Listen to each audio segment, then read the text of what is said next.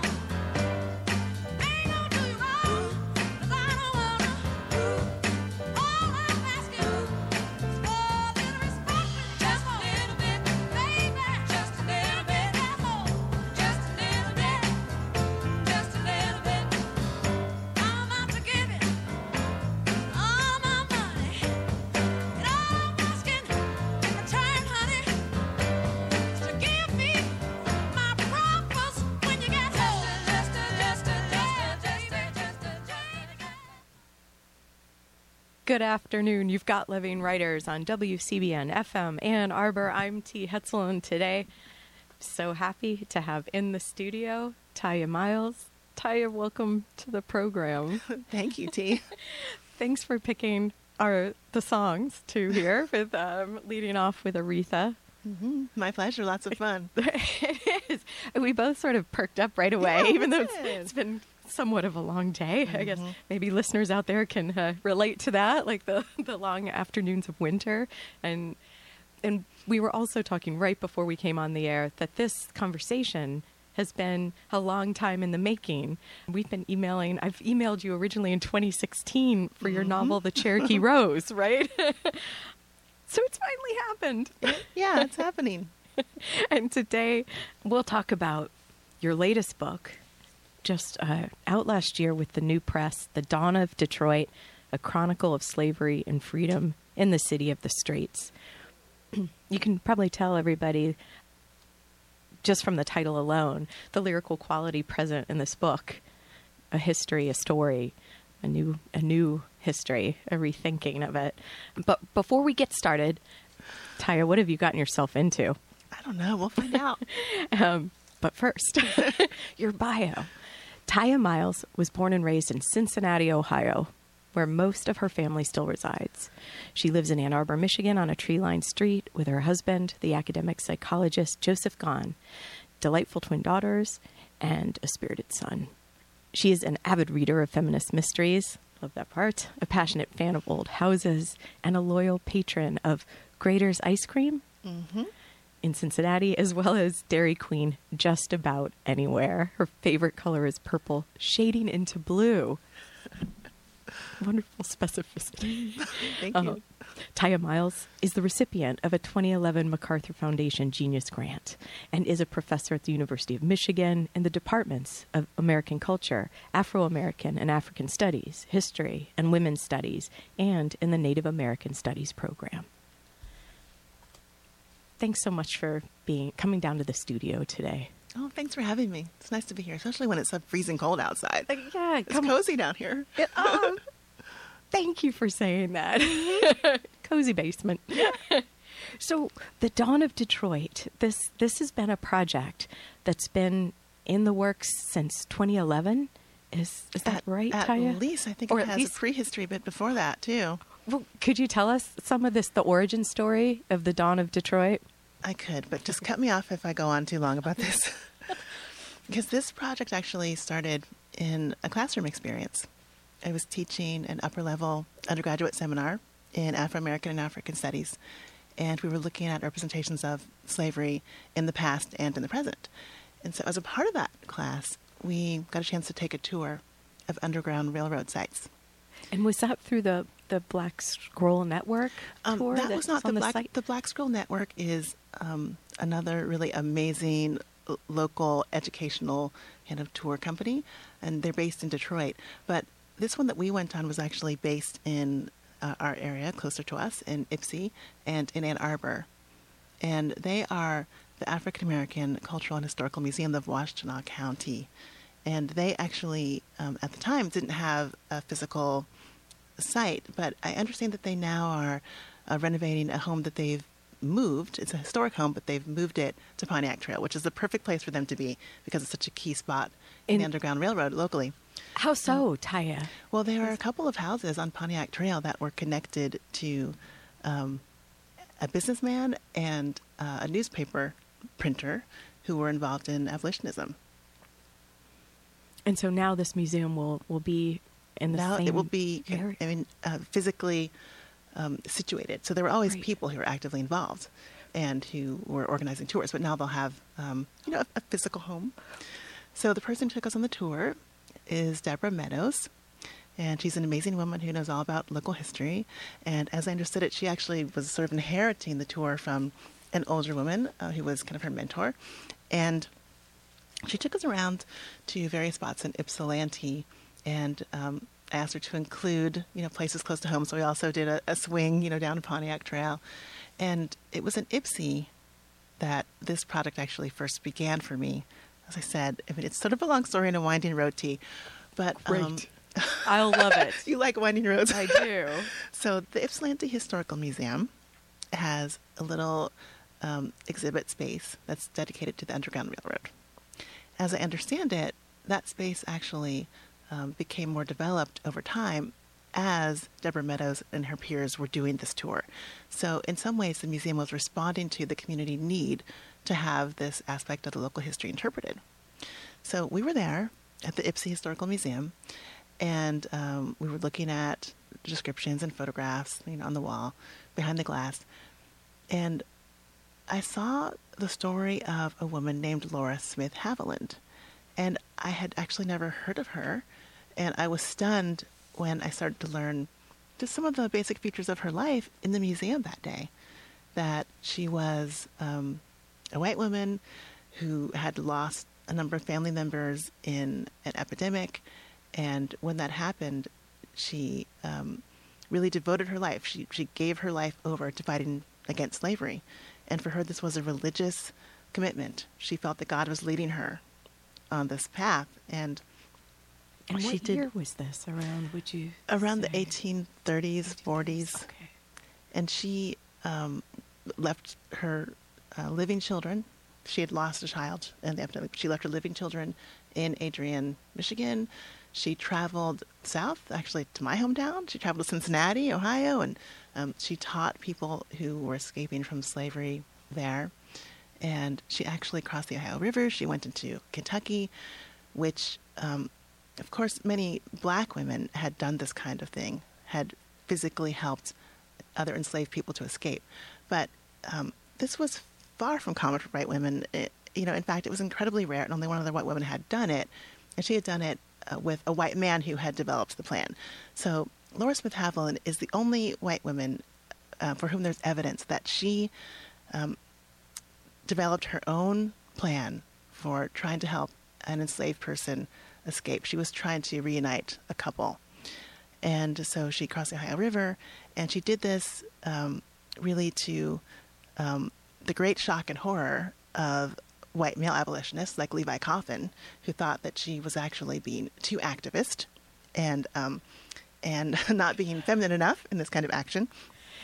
And Some words still ring true, and some. uh, they they do they do. I mean, um, she was supposed to be supporting uh, the abolitionist movement, but kind of you know quietly. right. And I don't mean true. I mean I they know, don't I- sound like so. Oh, that's so. I haven't heard that in a while. Right, right, right. It sounds like language that c- could be used today and is often used today to kind of define what women can or should do. So she also, um, I mean, she there's so many stories connected to her. I could go on and on. I mean, she um, she helped enslaved people move through Detroit. On their way to freedom, she lived in Canada for a time, teaching school in a community of black people who had escaped.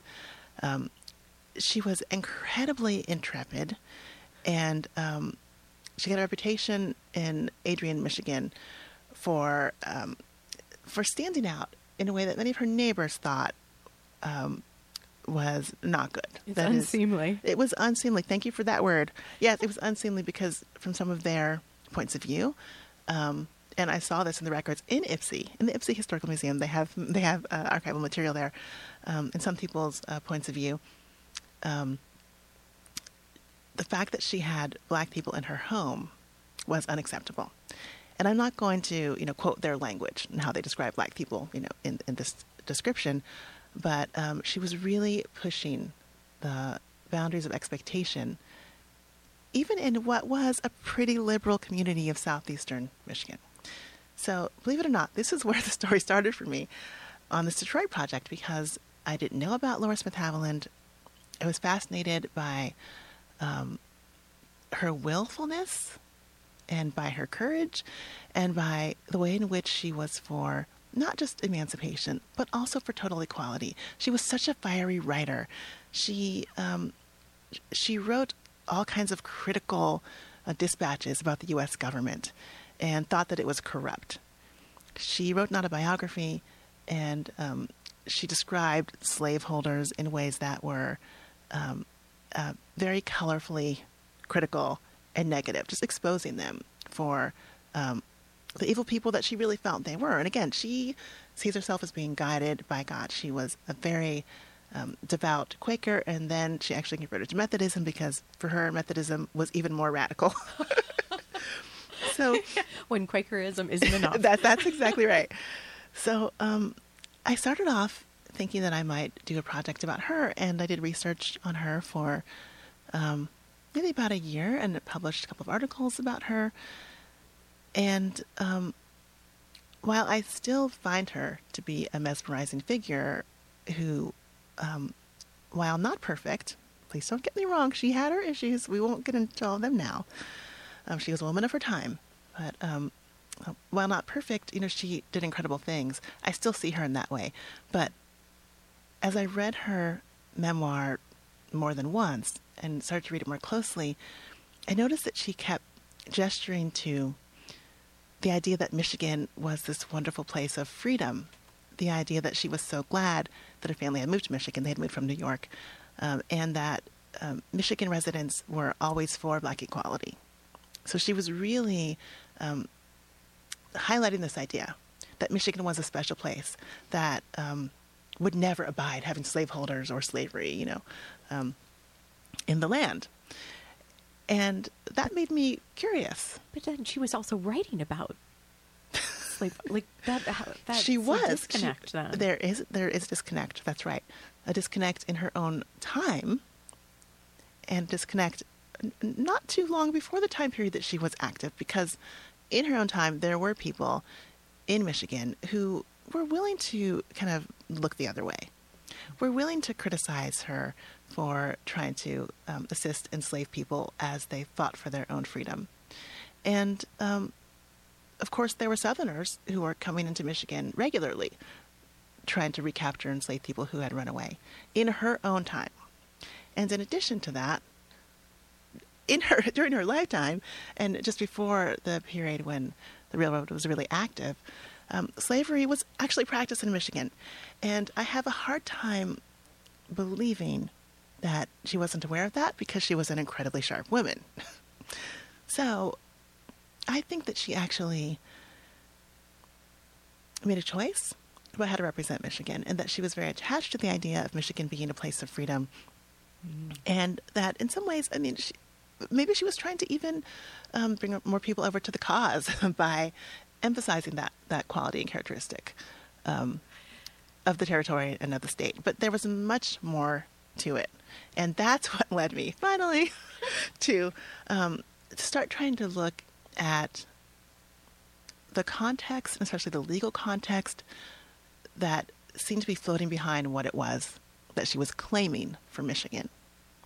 And so I went back to the Northwest Ordinance, um, sort of the um, the constitutional um, legal document that organized what is now the state of Michigan and other Midwestern states. The Northwest Ordinance. The North, yes, that organized the Northwest Territory. Let, let's take a short break. Oh, and when oh, we come back, okay. we'll start there. Okay. Today on the program, Tiya Miles is here. Her book, The Dawn of Detroit, a chronicle of slavery and freedom in the city of the Straits. I'm T. Hetzel. We've got Stephanie behind the glass, and I'd like to thank Jessica Yu, um, the publicist, publicist at New Press, for sending the book. We'll be back.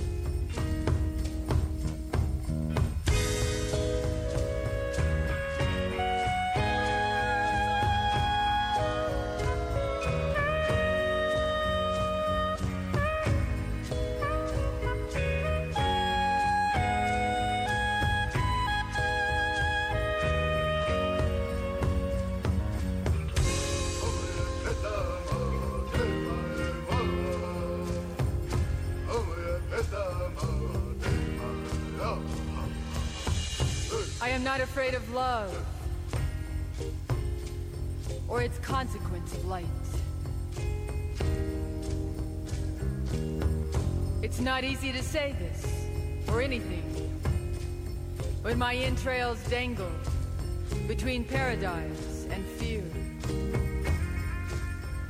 I am ashamed.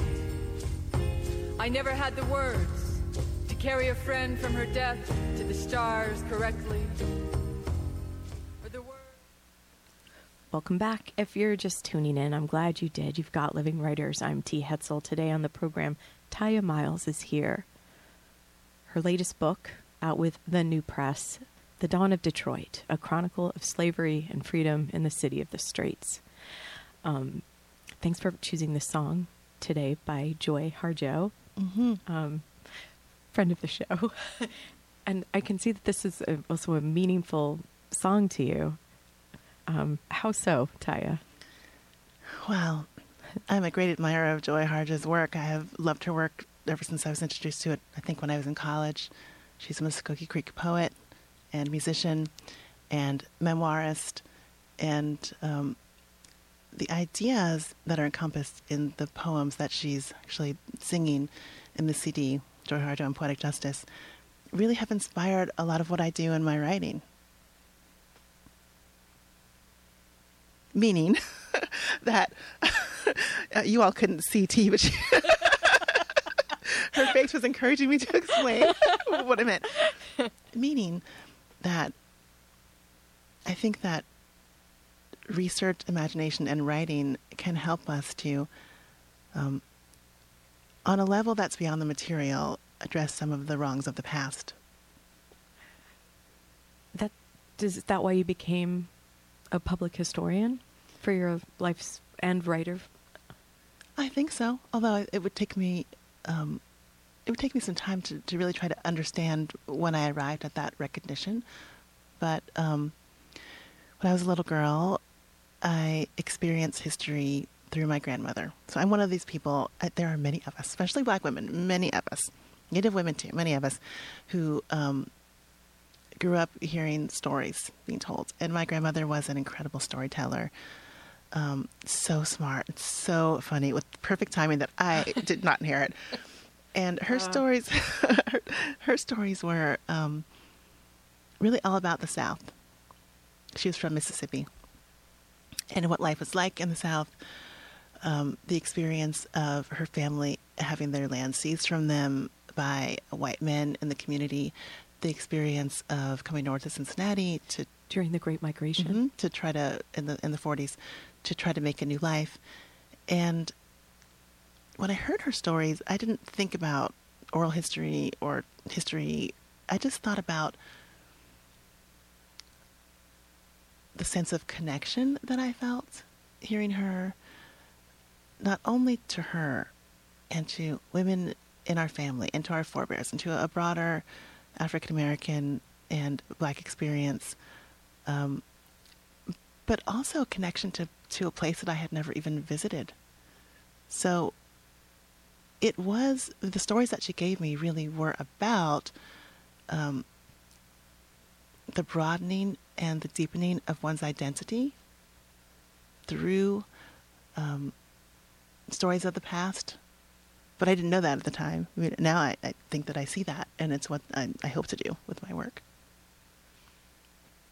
It's almost as if by hearing these stories from someone you love and trusted and who was a damn good storyteller, it also it wake like maybe a, a- like awakens things that are in our DNA. Like, I mean, I don't, I don't know if there can be stored memory.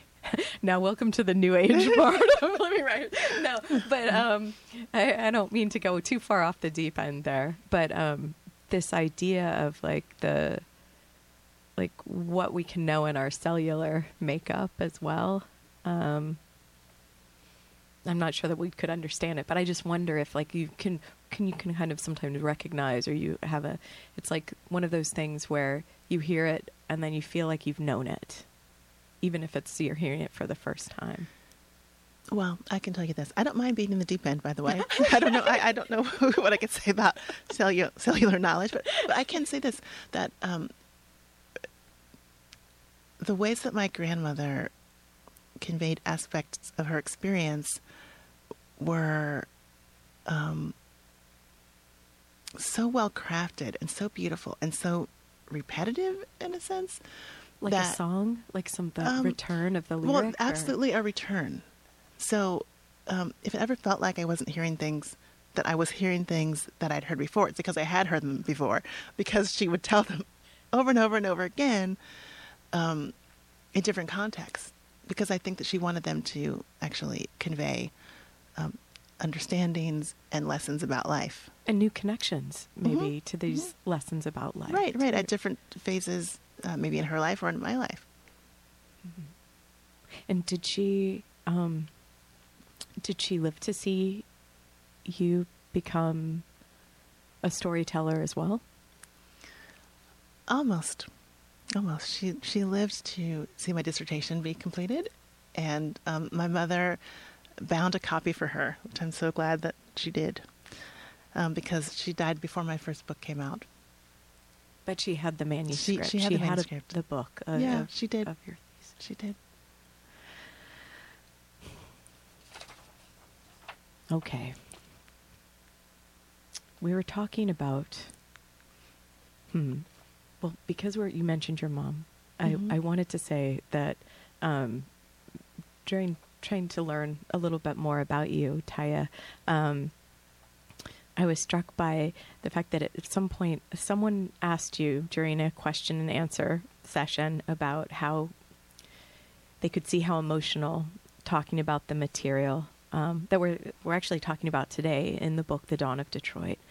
Um, how emotional it is, and how I mean, and I can now imagine you as a, a researcher, a historian, and a human being out there with like the different records, the artifacts, these pieces that you're finding, and then you bringing your powerful imagination and your knowledge to bear also on making this new story. Um, uh, not new story, but exploring the history that's real, and so that we can um, can try to understand that what we thought history was isn't necessarily the case.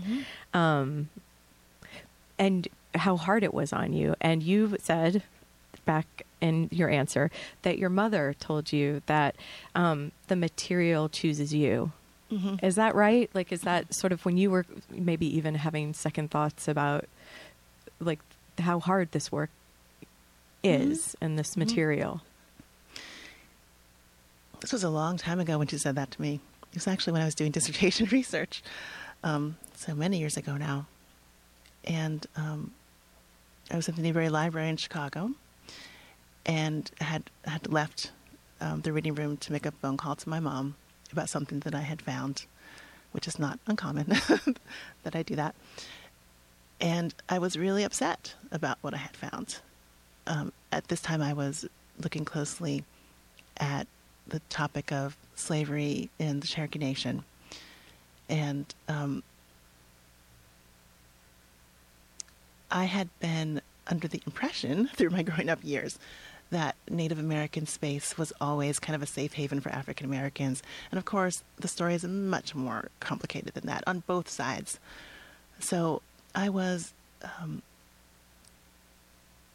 surprised and saddened when I started to learn about the details of how some Cherokee slaveholders treated um, enslaved black people. And so I called my mom and told her about this, and uh, that's when she told me that I didn't choose this material on this topic, that it chose me. Because I, I was asking her, why am I doing this? I mean, if you if you could see me at home or hang out with me, T, maybe we will sometime. I mean, you would you would know that I cannot handle material, excuse me, that is um, very violent, very graphic, uh, that includes the humiliation of human beings. I actually I can't take it, and so I um, I screen my media intake very carefully. Um, I try to protect my uh, emotions around that in my daily life because I know that I'm sensitive. So the fact that I study slavery is actually really um, um, it's hard for me to fathom. And so the only way that I can understand it is that it is about recovery and it's about recognition. It's about um, standing as a witness to the wrongdoing perpetrated against against human beings, against people's souls and their their loving bonds with one another. And so it's sort of um, it feels like a duty or, or something. Um, that's really against my um, maybe my personal inclinations in a sense. And you're able to do it, though, because this is what you're making your life's work. And It seems so. I, I, I'm struck by the generosity of. So this is, so this this makes sense to me what you're saying, um, because reading the Dawn of Detroit, um, even hearing you speak about certain examples here today, um, with Laura Smith Haviland, even like you give the person a generous reading. Like they may have been thinking this there or this, you know, there's always this generosity of an empathy and thinking maybe around what the person is, not just this one single slice of what the person shows or so. Um, I try. And you do, you do. And this this seems so valuable in your work as well with this looking into history. Well, one of the things that I want to do or hope to do with my research and um, my writing is to enable people to see one another across various kinds of divides that we experience in society today. And to do that, I have to at least make my best effort at reconstructing whole, full human um, representations of all the people involved. And it seems like in this present moment, even being able to see each other across divides is even a skill that we more of us need to develop Right. and patience with others somehow but maybe it's not patience. That sounds like the wrong thing. But maybe empathy but then also being willing to witness what's difficult but knowing that we have to keep trying as a community to be more human. The good parts of being mm-hmm. human. I think we have no choice but to keep trying. I mean, what, what are the alternatives? Oh, my goodness. well post election that was pretty clear i think on my Yes. my s- small Yes. part of the world But I think, I mean, empathy is um, an important skill and value, and I think that we should be working toward um, a sophisticated form of empathy.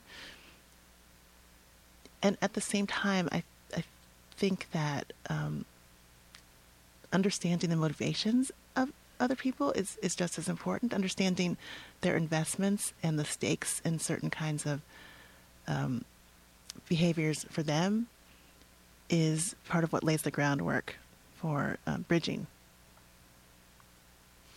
Let's take a short break and then we'll be back. Today on the program, Tiya Miles is here, The Dawn of Detroit, a chronicle of slavery and freedom in the city of the Straits. I'm T. Hetzel, you've got Living Writers, and we'll be back.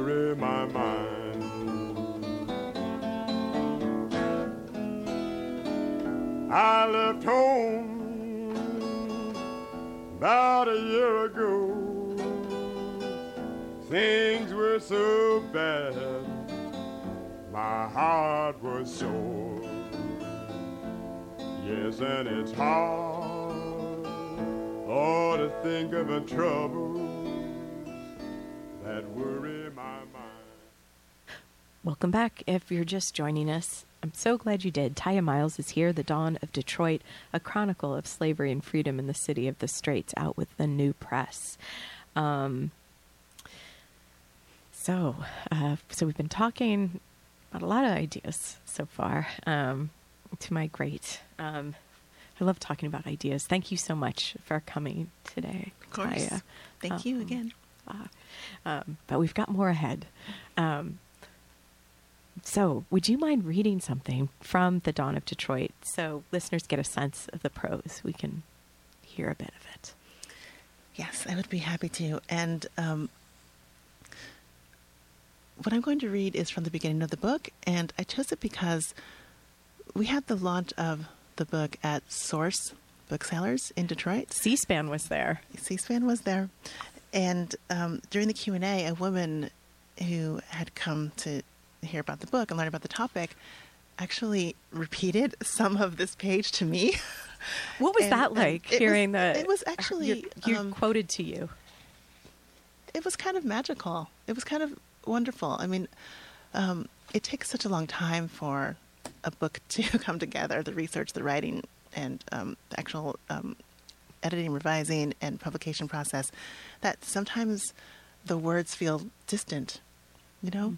Um, and so hearing this, this woman, you know, in that room, it was a very intimate space, really wonderful. Great bookstore. Everybody should go. Go to Source and buy a book.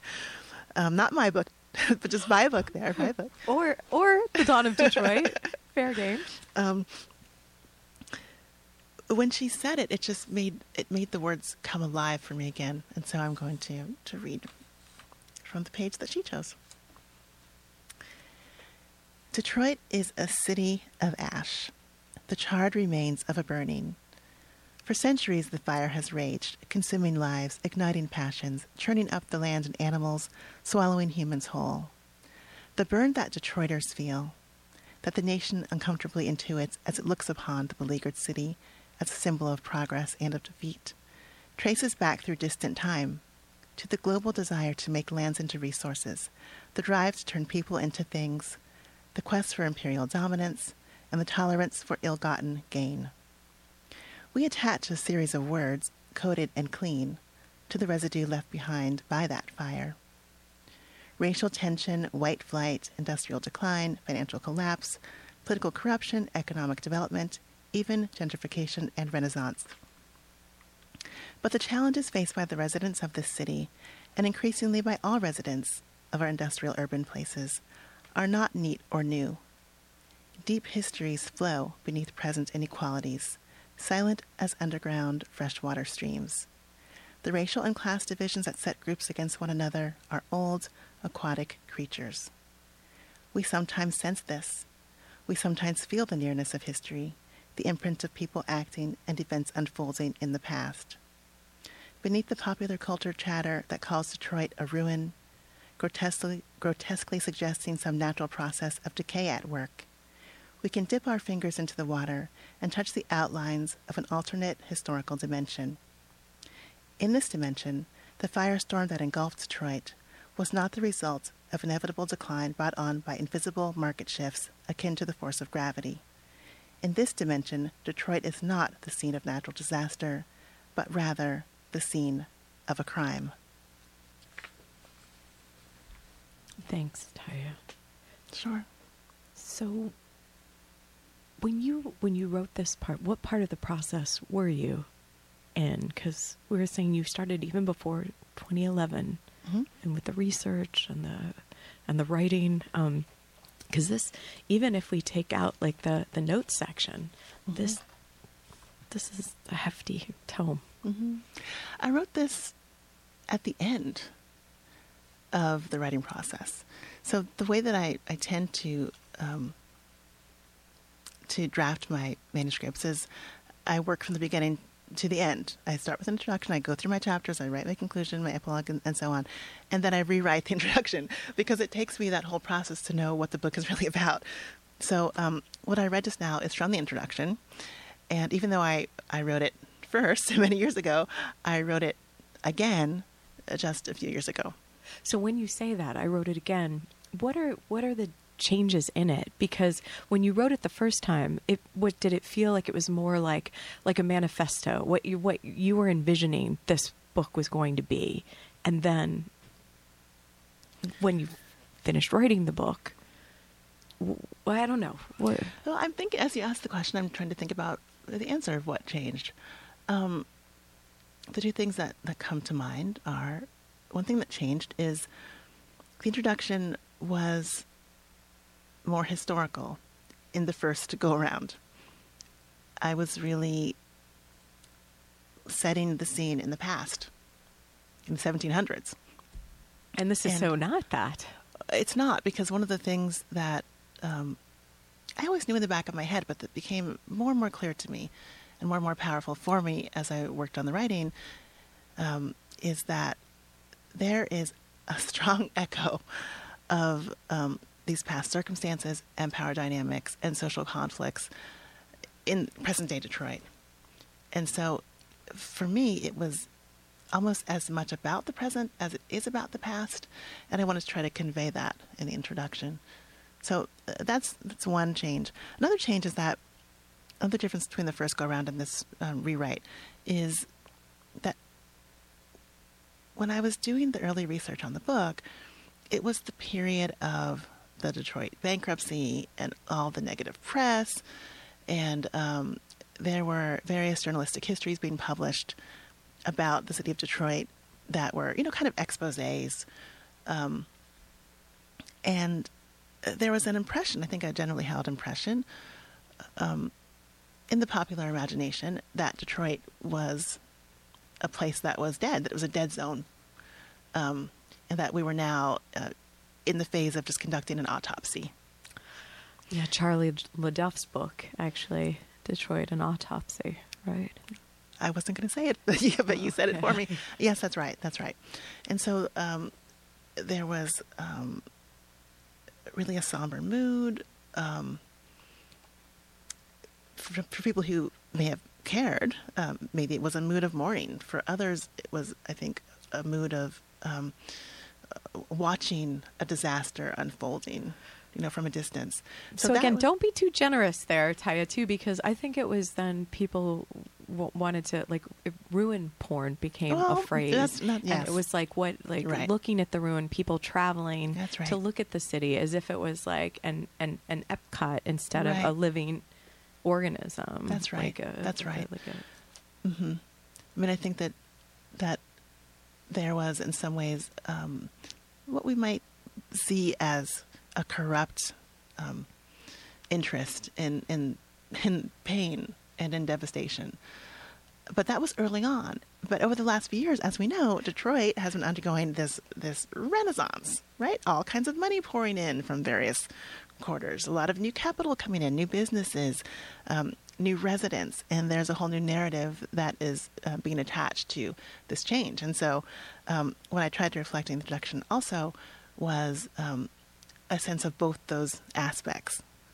Right, and with that that um, the image of the underground w- aquifer, like the mm-hmm. the underground stream mm-hmm. there, connecting, I guess, also to the underground railroad mm-hmm. in is in in some ways, but like that this this history remembers, but also that it's it's a constant, like we like we, I don't know, we're still we.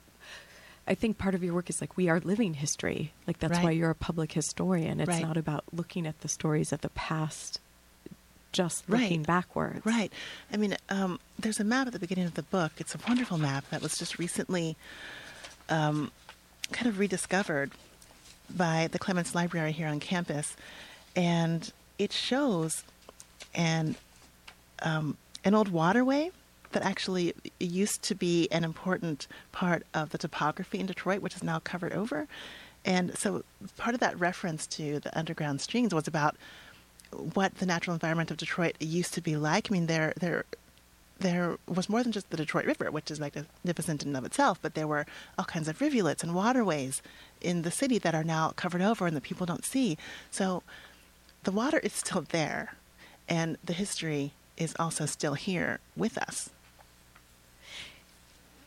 And we need people who care enough also to piece it together, to find it, like you've been doing in these past years, and put it together. Well, there are many, many people who have been doing that and um, have been dedicated to it in Detroit and in southeastern Michigan who have been um, doing things like organizing their own tour companies. The Black Scroll, Scroll Tours is a perfect example, um, presenting at um, the local Michigan history um, conferences and publishing in Michigan History Magazine and, and um, going to genealogical societies. This is not something that is new with my work, but I think what I had the opportunity to do was to um, meet some of these people and talk with them at events in Detroit and to um, kind of pull together the resources of a university like the University of Michigan and to visit the libraries like the Clements, like the Bentley, to have students working with me to actually have the time to pull together a reconstructed narrative in this fashion. And then, of course, the writing itself. Mm-hmm. That takes time too. A lot of time. Let's take a short break and then we'll be back. Today on the program, Tiya Miles is here. Her book with the new press, The Dawn of Detroit, a chronicle of slavery and freedom in the city of the Straits. You've got Living Writers. We'll be back.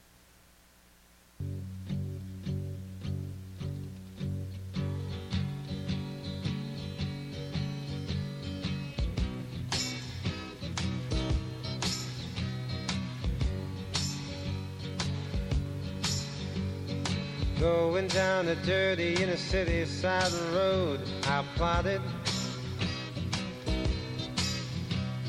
Madness passed me by, she smiled high, I nodded. Looked up as the sky began to cry. She shot it. Met a girl from Dearborn early six o'clock this morning, Colfax. Asked about the bag, suburbia's such a drag, won't go back. Cause Papa don't allow no new ideas here. And now he sees the news, but the picture's not too clear. Mama, Papa, stop, treasure what you got. Soon you may be caught without it. The curfew set for rain, will it ever all be straight? I doubt it.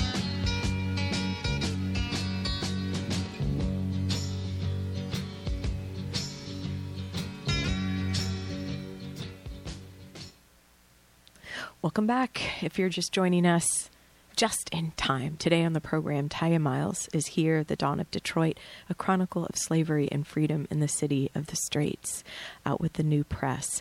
Um, if you are just joining us, um, later in the week, you can check out the Living Writers website to hear the entire show.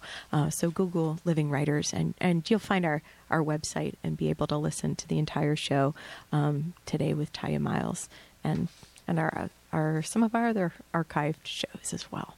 Um, so, The Dawn of Detroit was published last year, right? And I've I saw the C-SPAN book launch at Source Books, and I'm sure a lot of people did.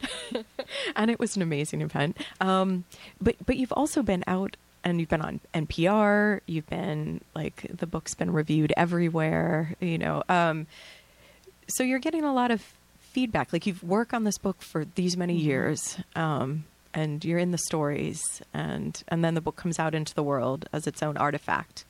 Um, now, a new record. Um, so, what has it been like now? What sort of response have has the book been receiving? The book has has been receiving um, a kind of response that I actually couldn't have imagined for it.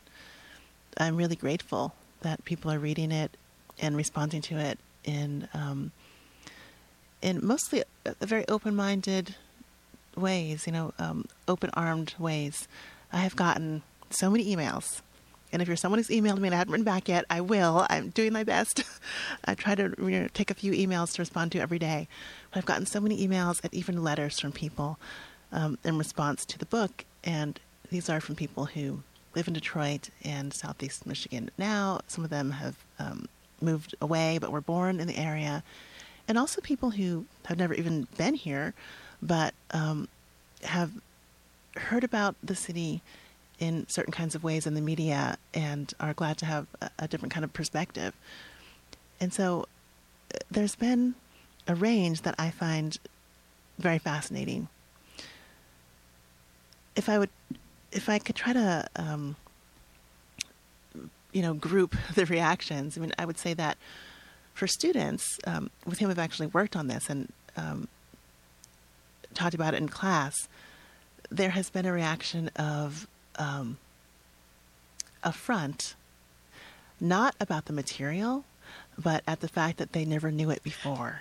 Yes. Because a lot of the students that we have are um, from the state, and um, I've had several students from from um, the city of Detroit and from the uh, nearby suburbs, and when they learn this, they are just shocked and and you know offended, angry that um, no one told them this, that they were living in a place that had um, not only a rich history that they weren't necessarily aware of, but also um, a history of exploitation that was never exposed.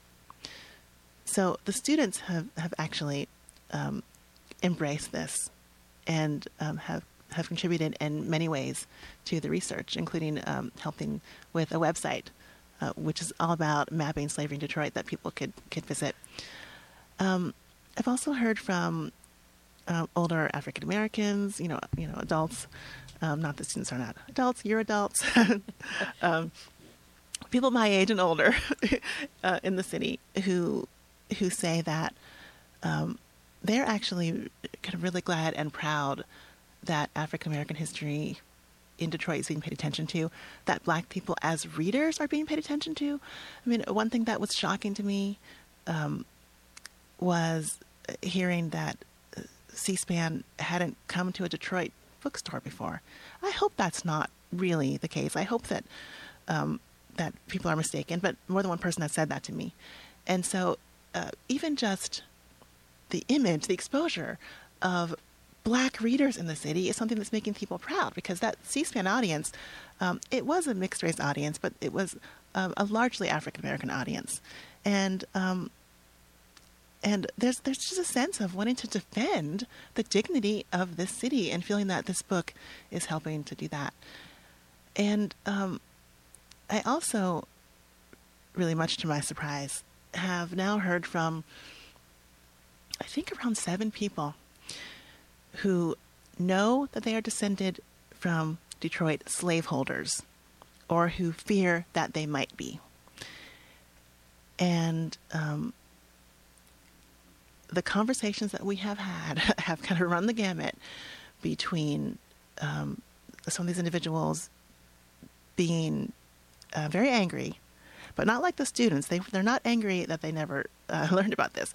They're angry at me for um, having brought it forward. That's, that's one side of the spectrum.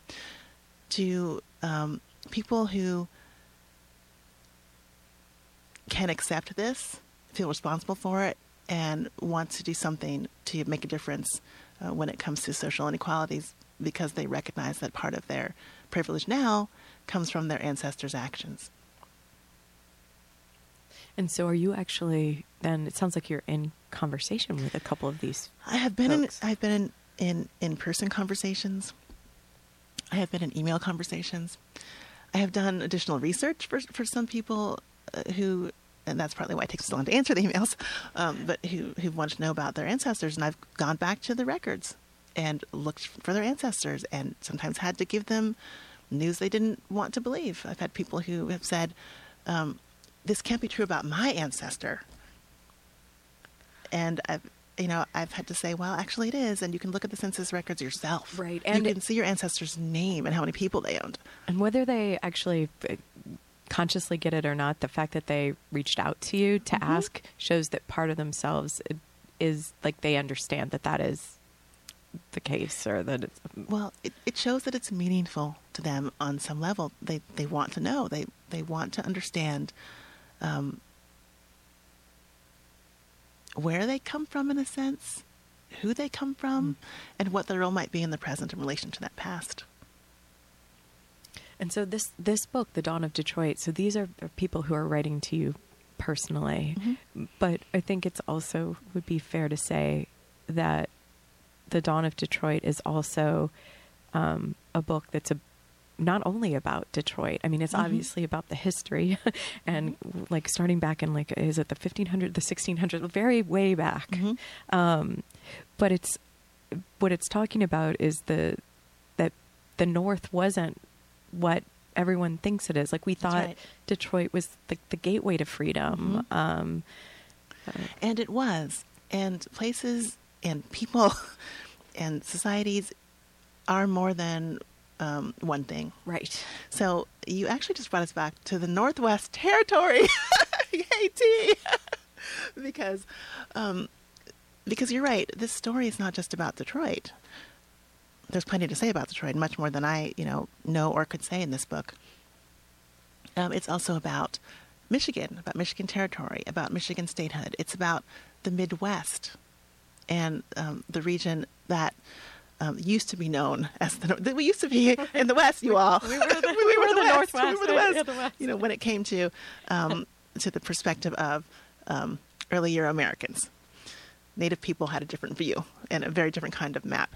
But um, the Northwest Territory uh, maps roughly onto several of the Midwestern states around Michigan. So Michigan, Illinois, Ohio, Indiana, part of Minnesota, you know, Wisconsin, and um, these are places that we think of as not only having nothing to do with slavery, but being opposed to slavery. I was raised in Cincinnati, Ohio, and I was um, cognizant of the Ohio River as being a line between slavery and freedom. And I developed an identity, a regional identity, that was informed by that idea. When I moved to Michigan to start teaching here, I carried that identity with me. It, it works in, works in Michigan too, right? It's, it's all Northwest Territory. It's all north of the Ohio River. And in fact, Michigan could be viewed as being even better because we're closer to Canada, which is even freer, supposedly, right? According to many of our, that's right, according to many of our um, um, mythological maps about where people could go to get free. Um, but slavery actually was not so bounded. It wasn't. It was a system, it was um, a set of ideas that actually stretched across the country and could be applied anywhere. And it was applied here in Michigan because um, there were profits to be made. There was a fort, there were beaver, there Mhm. was a fashion industry, That's right. Um, And there there was were a city to build. That's right. And there were people who were vulnerable, Native people in the Great Lakes region, Native people from um, further west who were um, captured, traded into slavery, um, African descended people being brought down from New France, being brought up from uh, places like Kentucky. There were people who were vulnerable who could enable uh, those who owned and traded them to um, to become rich, filthy rich, off of their exploited labor. And now we've got some street names that to remind us about some of which is another conversation Mhm. for another time. So Mhm. maybe we'll have a part two one future day, Tiya. That would be nice. That, I would love it. Um, thanks so much for being here today, uh, talking with us. Um, Thank you, T. today on the program, Tiya Miles, her book, The Dawn of Detroit, a chronicle of slavery and freedom in the city of the Straits. I'm T. Hetzel. Until next time.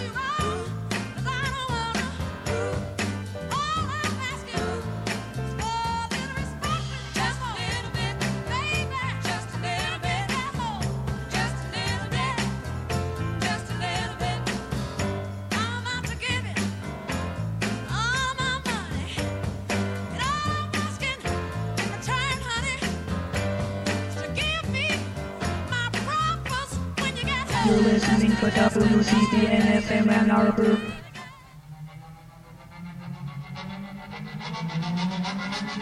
Hey